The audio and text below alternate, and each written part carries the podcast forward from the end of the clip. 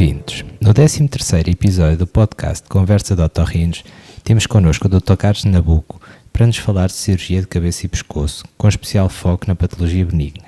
Dr. Carlos nasceu no Brasil, tendo estado na Faculdade de Medicina da Universidade de São Paulo, cidade onde completou a especialidade de cirurgia de cabeça e pescoço. Terminou a especialidade de otorrinolaringologia em 2013 e tem dedicado os últimos 10 anos à cirurgia de cabeça e pescoço, colaborando com diversos hospitais da região sul do país. Olá Carlos, boa noite. Olá, boa noite. Eu sempre que entrevisto alguém peço assim um breve currículo da pessoa em causa e achei muito interessante que há uma especialidade de cirurgia de cabeça e pescoço no Brasil, é isso? É exatamente isso, Thiago. Obrigado pelo convite de estar aqui hoje, mas é, sim, exatamente isso. O cabeça e pescoço no Brasil é uma especialidade separada do torrino. Quem quer fazer cabeça e pescoço faz dois anos de cirurgia geral, a exemplo do que todos os colegas que fazem também urologia, cirurgia cardíaca e vascular, e torácica e pediátrica e todas as subespecialidades cirúrgicas, e depois faz uma nova prova para as especialidades cirúrgicas, e aí sim faz cabeça e pescoço. Dois anos de cirurgia geral, mais dois anos de cabeça e pescoço. Esses dois anos completamente dedicados dedicados à, à patologia cervical benigna e maligna.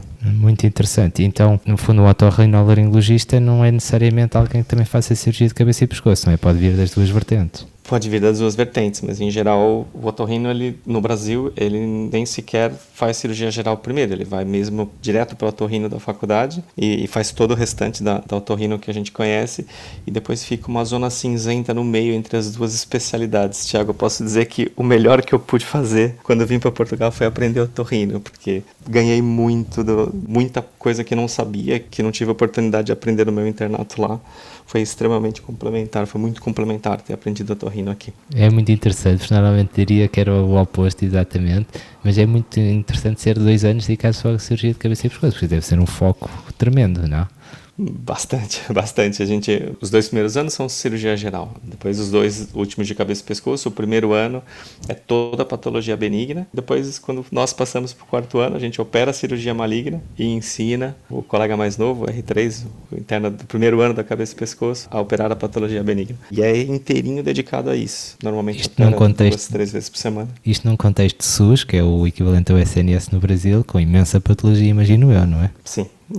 É, foi uma experiência bastante interessante, que dá uma, uma, uma destreza bastante grande em relação à mesma patologia mais rara e ao, à condução de, de doentes assim, um pouco mais fora da caixa. Muito foi bom. bastante interessante. Eu gostei muito da, do meu internato, mas volto a dizer, o que eu mais gostei foi conseguir completar isso com o torrino depois, porque realmente é uma área que você só se percebe que é realmente complementar quando aprende para cabeça e pescoço. Eu não conseguiria voltar para o Brasil hoje trabalhar como trabalhava lá. É, seria impossível. Até pela questão em dólarinha, porque fazes muito voz, certo? Exatamente. Essa foi a maior aquisição para mim, entre aspas, da, de ter aprendido a torrino, porque como eu já sabia operar pescoço, aprender a voz e depois juntar a voz com a cirurgia cervical foi absolutamente único. No contexto de uma consulta de foniatria, por isso uma consulta de voz, quais são os elementos mais importantes para ti, aqueles que tu tentas escolher numa história clínica de um doente? Normalmente a, a queixa mais comum é sempre roquidão. Tirando aqueles casos dos artistas que vêm só para perceber o, como é que está a voz, etc. Mas em geral o, a queixa é roquidão.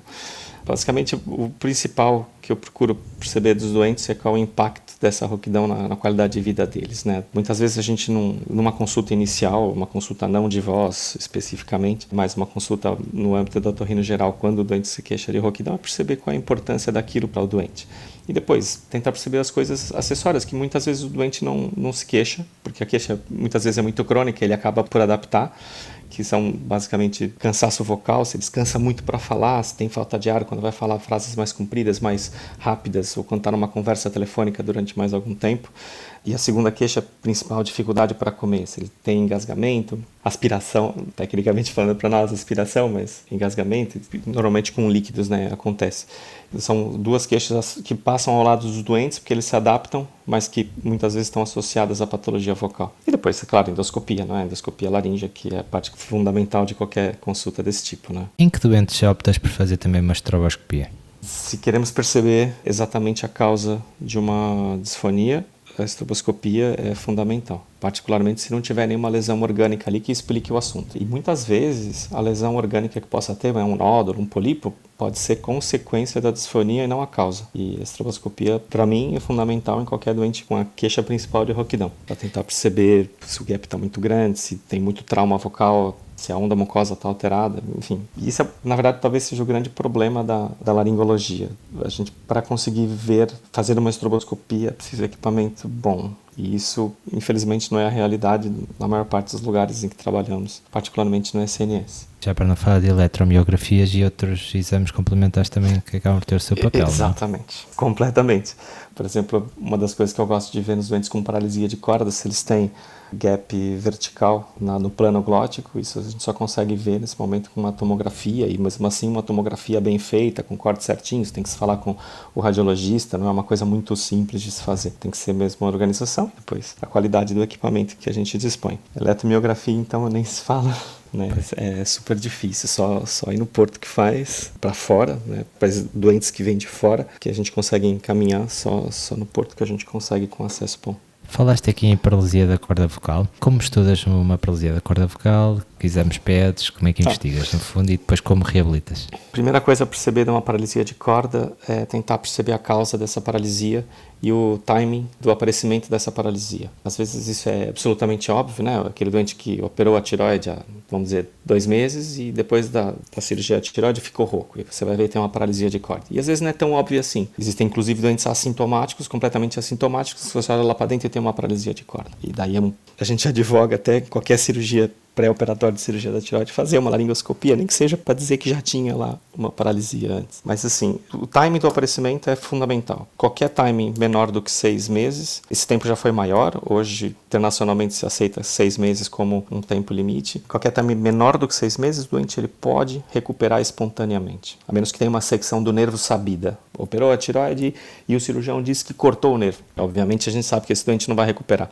Agora, todas as outras causas, que sejam é, idiopáticas ou mesmo nervo manipulado, o doente pode recuperar. Então, até seis meses, qualquer tratamento que a gente possa fazer com esse doente vai ser sempre temporário, vai ser sempre é, sintomático para dar a oportunidade dele recuperar espontaneamente a movimentação da corda.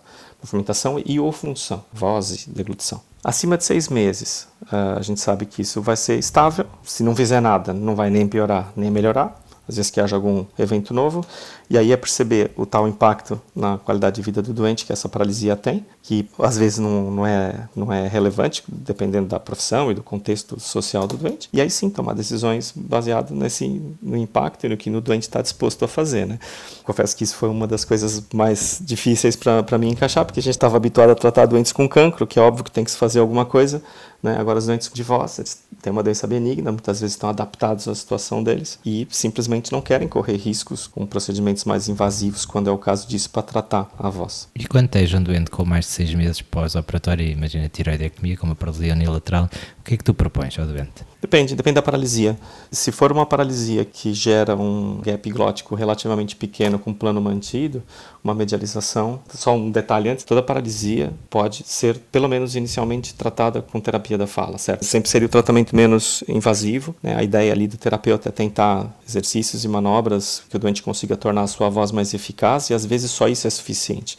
Agora, partindo do pressuposto que já fez a terapia, que não resolveu, ou que não foi eficaz, por qualquer razão, o que não é suficiente, aí sim, aí sim a gente pode tentar propor alguma coisa. Se tiver um gap relativamente pequeno, e aí sim a estroboscopia tenha, mais uma vez, fundamental para perceber esse gap. A gente vai pode fazer uma medialização com gordura ou com fáscia ou com radiesse, né, com hidroxapatita e tentar melhorar o encerramento glótico e a compensação pela corda contralateral. Se o gap for muito grande, a gente pode tentar fazer uma tiroplastia, que na verdade é uma medialização só que feita por uma prótese pelo lado de fora, né, transcervical, uma medialização bastante mais eficaz do que uma, uma medialização né, endoscópica, vamos dizer assim, mas, claro, depende do ponto onde está o gap, se é mais posterior ou se é mais anterior. E se tiver um gap vertical associado, que isso às vezes é muito complicado de ver nas nossas laringoscopias, porque as nossas laringoscopias são imagens 2D, a gente não consegue ter muita noção de profundidade da altura das cordas, e aí sim aquele ataque que eu falei agora há pouco tem aqui alguma importância. Se tiver um gap vertical muito grande, só uma medialização, seja endoscópica, seja tiroplastia externa, não vai ter a melhor eficácia. E aí a gente tem que associar a tiroplastia ou uma rotação aritenoideia, e aí entra também a reinervação laríngea como um, excelente candidato a essa cirurgia. Como é que se faz a reinervação laríngea? Tecnicamente é feita de que forma? Existem algumas técnicas descritas. A mais comumente utilizada é através da, da anastomose, microanastomose, da ansa do hipoglosso, da ansa anterior do hipoglosso, com o recorrente, seccionado ou não, né, se for caso pós-tireoidectomia, mas com ansa do hipoglosso. O racional da reinervação é baseado numa estatística que todos conhecemos, de todas as paralisias de corda, seja qual for a causa, um terço delas vai recuperar movimento e função, ou seja, aquela oportunidade que a gente dá para os doentes né, nos primeiros seis meses, um terço vai recuperar o movimento e normalmente quem recupera o movimento recupera a função. Um segundo terço dos doentes não vai recuperar o movimento, mas sim, senhor, vai recuperar a função. Ou seja, se a gente vai olhar lá para dentro, tem paralisia de corda, sim, mas a voz que sai cá para fora é normal. E, portanto, não tem indicação de fazer nada, porque a voz que sai cá para fora é normal. E depois, o último terço dos doentes não vai nem recuperar movimento e nem recuperar função. A reinervação laríngea para reabilitação da voz numa paralisia unilateral, basicamente o que a gente quer é transformar o último terço dos doentes, em quem não tem movimento e não tem função, no segundo grupo de doentes, que não tem movimento, mas que sim tem função, que consegue falar. Então, basicamente o que a gente faz é colocar um nervo nervo motor, que é a ânsia do hipoglosso, que está cheio de neurônios motores, anastomosar com recorrente, e esse, essa ânsia do hipoglosso vai crescer, vai, vamos dizer assim, promover uma reinervação através do hipoglosso de todos os músculos da laringe, daquele lado, e vai dar tônus na laringe, que na verdade é o que falta para essa corda vocal estar medializada e alta eh, a ponto de poder funcionar junto com a outra. Ela não vai ter movimento, porque o, o, a ânsia de hipoglosso não comanda movimento, mas é destinada a outros músculos, é estimulada para outros músculos, mas ela vai dar tônus, e só esse tônus já vai permitir com que ela esteja bem posicionada para o outro lado funcionar. Esse é Quanto o racional da reinervação. Quanto tempo demora até se notar o aumento do tônus após reinervação, após a anestomose? Essa é a desvantagem do procedimento face à tiroplastia, né, que é o tratamento convencional desse tipo de paralisia até há pouco tempo atrás. Normalmente 4 a 6 meses, mas a, a reinervação tem o potencial ainda de, de melhorar até 2 anos a seguir a, a reinervação. Mas normalmente 4, 6 meses você já começa a ver resultados muito, muito bons. Ao fim de dois anos já tira-se a toalha ao chão, não é? Em relação à reinervação. Que outras alternativas temos? Tiroplastias a seguir, não? Exatamente. Na verdade, até hoje, até a, vai na última década que se começou a fazer mais reinervações, mas até então se fazia tiroplastias e os resultados são muito bons também. Mas em termos de qualidade de voz, endurance de voz, a reinervação é superior. A reinervação pressupõe o doente ter capacidade de regenerar nervos. Então, se for um doente muito idoso, se for um doente diabético, se for um doente com algum tipo de neuropatia, a tendência não é funcionar tão bem. Esses doentes a gente continua fazendo tiroplastias e, e rotações, se for o caso. Agora, os doentes jovens, é, idade ativa, que tem uma utilização mais, mais maciça da voz, esses sim são excelentes candidatos à, à reinervação. Então, é também um pouco escolha do doente, né? Do, a gente tem que também selecionar um pouco pelo doente, é o candidato que a gente tem à frente. Se tivermos outro tipo de patologia benigna da corda vocais, por exemplo, um quiste da corda vocal, o que é que tu pretendes avaliar assim numa estroboscopia? Quais os parâmetros mais importantes? E depois, em termos cirúrgicos, o que é que é mais importante para tentar a, a correção? A estroboscopia, basicamente, a gente vê quatro coisas. A onda de vibração da mucosa, que vem de baixo para cima. A gente não consegue ter essa percepção da, do fluxo de ar, mas a gente consegue ver perfeitamente a, a, onda que vem de um lado e do outro. A gente consegue perceber se tem uma, uma lesão mucosa associada, um nódulo, um polipo. Se esse nódulo, se esse polipo, se eles andam junto com a onda de mucosa ou se eles dificultam a onda de mucosa sobre eles. Né? Normalmente, quando isso acontece, quando a onda de mucosa não vai sobre eles, significa que a lesão é mais profunda. Fala mais a favor de um quisto, como deu o exemplo. Se, a lesão ela anda junto com a onda, significa que a lesão está mesmo no plano mais superficial, na mucosa. Aí fala mais a favor de um nódulo ou de um, de um polipo. A onda mucosa é um primeiro parâmetro que a gente consegue perceber, também vai estar alterado nos cicatrizes de corda vocal, nos sulcos de corda vocal, Segundo parâmetro é o formato da fenda de vibração. Normalmente é uma fenda fusiforme, nas mulheres muitas vezes associada a um gap posterior, ou seja, atrás do processo vocal existe também um espaço, e esse espaço normal fisiológico nas mulheres. Agora, por exemplo, se tiver um polipo no meio da corda, provavelmente essa fenda vai sair em ampulheta, né? vai ter uma zona de contato no meio com uma fenda atrás e uma fenda na frente do polipo em questão. A forma da fenda também ajuda a definir a, a doença que está. Muitas vezes a gente tem um nódulo minúsculo que a gente não consegue ver e depois pela forma da fenda a gente percebe ali que tem uma fenda ampulheta e afinal tem um nódulo ali que se a gente olhar bem de pertinho consegue ver. Que já às vezes não é tão fácil pelo reflexo do doente. Outra e depois, coisa quais que são os principais cuidados na cirurgia? O que é que tu tens mais cuidado quando vais abordar um pólipo ou um quiste da corda vocal? Isso, estamos a falar de patologia benigna, estamos a falar de tentar preservar a voz o mais, o mais possível. É tentar mexer o menos possível no espaço de rank, ou seja, lesões superficiais da corda, retirá-las o mais superficialmente possível.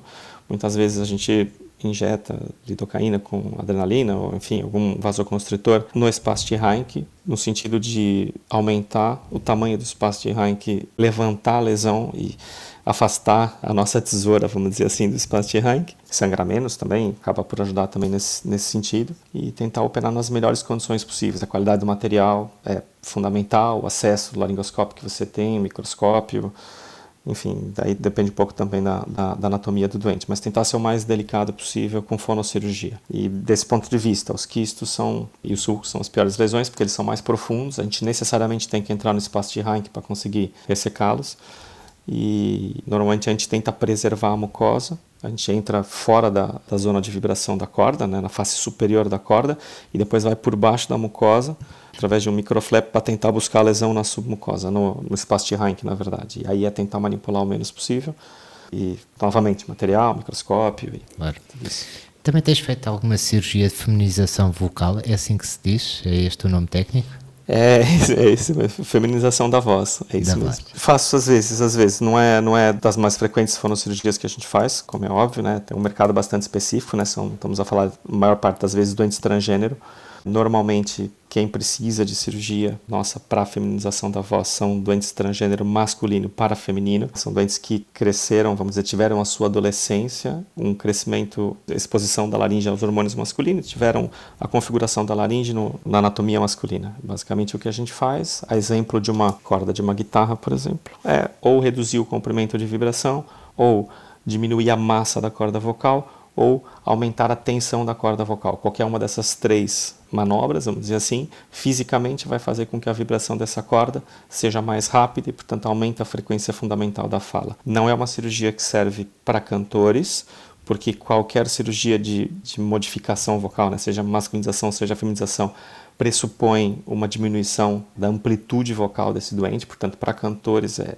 é, fora de questão, é, é mesmo acabar com a carreira, mas para quem fala, para quem usa a voz para falar, é uma, é uma cirurgia bastante interessante. Tem duas técnicas principais, uma delas é esticar a corda, que é uma cricotiroidopexia, basicamente o que a gente faz é simular o movimento do cricotiroideu, né, esticando a corda vocal, aumenta então de 30 a 40 Hz a frequência fundamental da voz, né, ou seja, a média de frequências de um, de um discurso falado. Caso a caso, tem que se fazer uma análise vocal do doente antes para perceber qual é o, o, alvo daquele doente, o quanto que a gente precisa subir a frequência fundamental para perceber qual a melhor técnica, mas precisamente porque a gente mexe no principal músculo da modulação vocal, essa técnica é bastante penalizadora da modulação, mas para quem só fala e fala pouco, já tem alguns resultados interessantes. A técnica mais utilizada é a glotoplastia de Wendler. Basicamente, a gente, vamos supor, faz uma sinéquia da comissura anterior, né, vamos dizer assim, né, que é uma coisa que a gente evita a todo custo em qualquer fonossirurgia, mas nesse caso é uma sinéquia controlada. Basicamente, a gente desepiteliza o terço anterior, até a metade no máximo da corda vocal membranosa, ou seja, entre o processo vocal e a comissura anterior,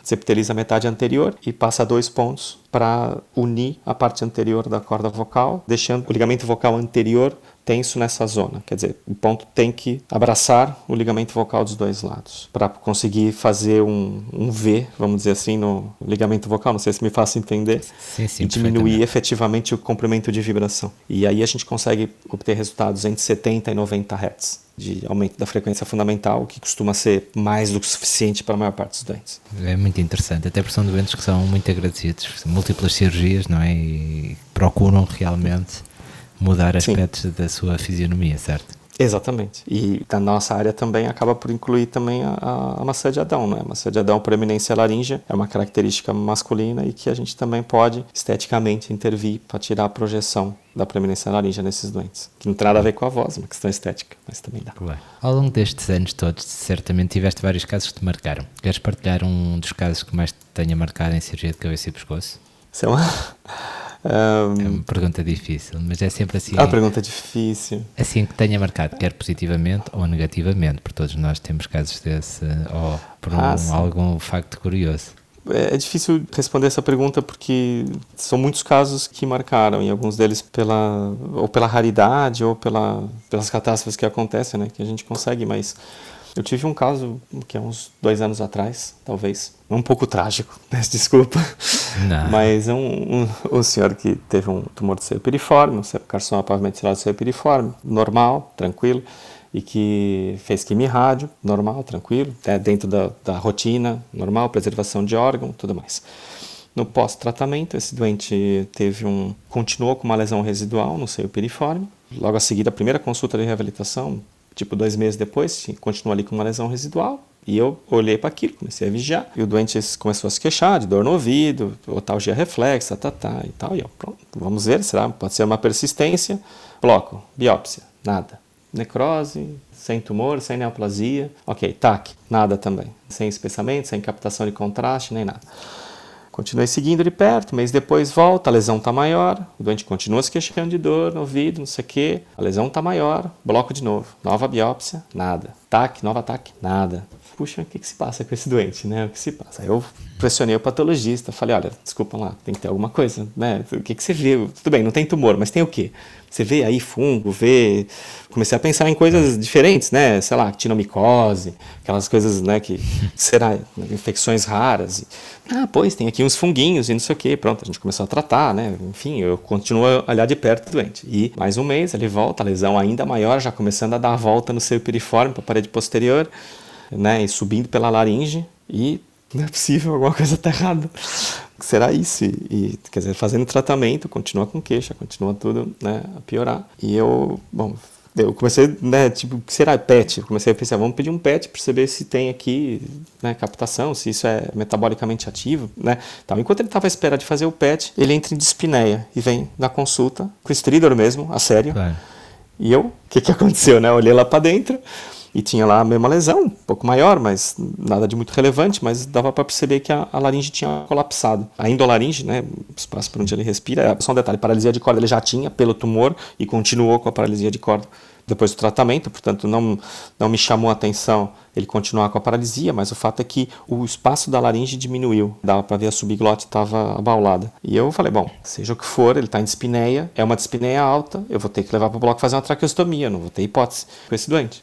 Levei para o bloco, fiz uma traqueostomia e quando a gente abriu o pescoço para fazer a traqueostomia, tinha ar no pescoço, ou seja, comunicou, já estava comunicado a via aérea com o subcutâneo, né? O subcutâneo, o espaço é. cervical. Quer dizer, seja o que, o que provocou esse colapso, uh, rompeu o, a parede da, da faringe da laringe em algum ponto. E eu aí comecei a ficar preocupado porque o que está ali do lado é a carótida e a jugular. E eu, meu Deus do céu, o que, que será isso? Novas biópsias, né? Claro, estava no bloco, não ia perder a oportunidade, né? Novas biópsias de todos os pontos ali. E, aí eu mandei para o patologista: olha, por favor, tem que. Tem que arranjar a solução, aqui. né? Tem que arranjar a solução, alguma coisa tem, não é possível. E, bom, nesse momento o doente já, ele tinha sempre uma gastrostomia, né, que ele tinha feito antes do tratamento, né, para fazer a quimio rádio. Ele chegou a comer um tempo depois da coisa, mas nesse momento já não conseguia comer, já tinha uma traqueostomia. E um belo momento, no pós-operatório da traqueostomia, ele começou a sangrar absurdamente, né, pela faringe, pelo peritraqueostoma, não sei o que, estava com a via aérea protegida, né, basicamente encheu o cuff.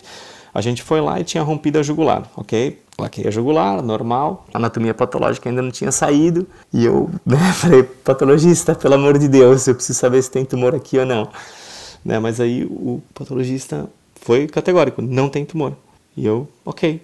E a gente pensando assim, né, foi um raciocínio, a gente juntou os colegas todos que estavam envolvidos no caso e, e estávamos ali a pensar, olha, seja lá o que esse doente tem na laringe, é uma coisa que está, é progressiva, ponto 1, um, que já destruiu a laringe, ponto 2, essa laringe já não tem função, né, já não come, já não respira, né, já tem traque, já tem gastrostomia, e ainda por cima está arriscar a vida dele, que o próximo vaso a romper é a carótida. Né, e a gente, ok, vamos indicar uma laringectomia para resolver o problema, né, para parar de progredir, né, porque daqui a pouco ia comer a faringe toda, depois a gente não tinha hipótese de reconstruir.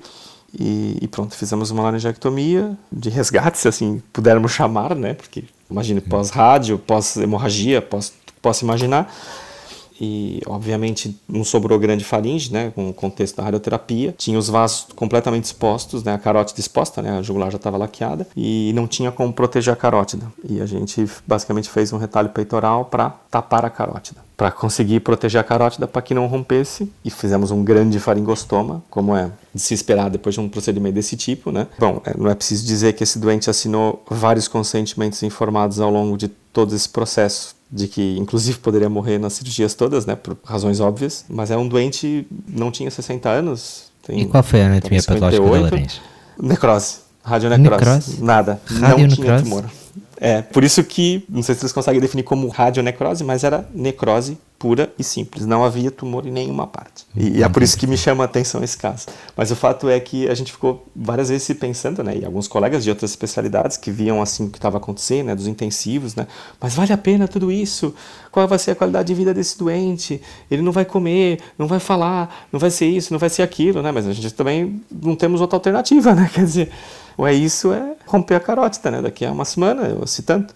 E aí não tem hipótese mesmo. Mas o fato é que esse doente uma laringectomia branca, entre aspas, né? né? Não oncológica, exatamente. E, e aí que está a novidade do caso, né? Mas mais bem indicada porque realmente era aquela laringe estava arriscando a vida dele a sério. E a gente basicamente tirou esse doente, ele foi para casa depois de cicatrizar tudo e recuperar tudo, né? Porque imagina quantas transfusões de sangue não levou nesse processo todo, né? Tudo isso. E foi para casa. Ele nesse momento tem vai dois anos de segmento, sem tumor, sem recidiva da, da neoplasia dele, tem um faringostoma gigante, como é óbvio, come por gastrostomia. Coloquei uma prótese de bypass salivar nele para tentar reduzir ali a, o vazamento da, da fístula. E esse doente toda vez que ele vem para consulta, ele vem com uma cara de agradecido enorme, porque ele tem noção de que ele podia ter morrido nesse processo, ele tem noção de que a gente deu, obviamente, algumas dessas cirurgias foram fora de hora, como pode imaginar, né, que foram urgências e emergências. Ele tem noção de que, que a gente deu tudo ali para conseguir salvá-lo e ele tá, né, tem as restrições todas da sua qualidade de vida, mas ele tá super agradecido e tá feliz por estar tá vivo e fala isso todas as consultas que vem, né? Escreve pra gente todas as consultas que vem para ser mais Exato. E aí a gente ficou com aquela sensação, puxa, realmente a gente faz coisas horríveis, de certa forma, algumas cirurgias mutilantes, etc, etc, etc, mas que vale a pena. Pelo menos nesse caso, valeu claramente a pena. Claro. Carlos, muito obrigado pelo teu contributo, foi um prazer conversar contigo. Ah, e... Obrigado, Tiago, pela oportunidade. Muito obrigado. Este episódio teve apoio e edição de João Turgal e genérico composto por António Vasconcelos Dias.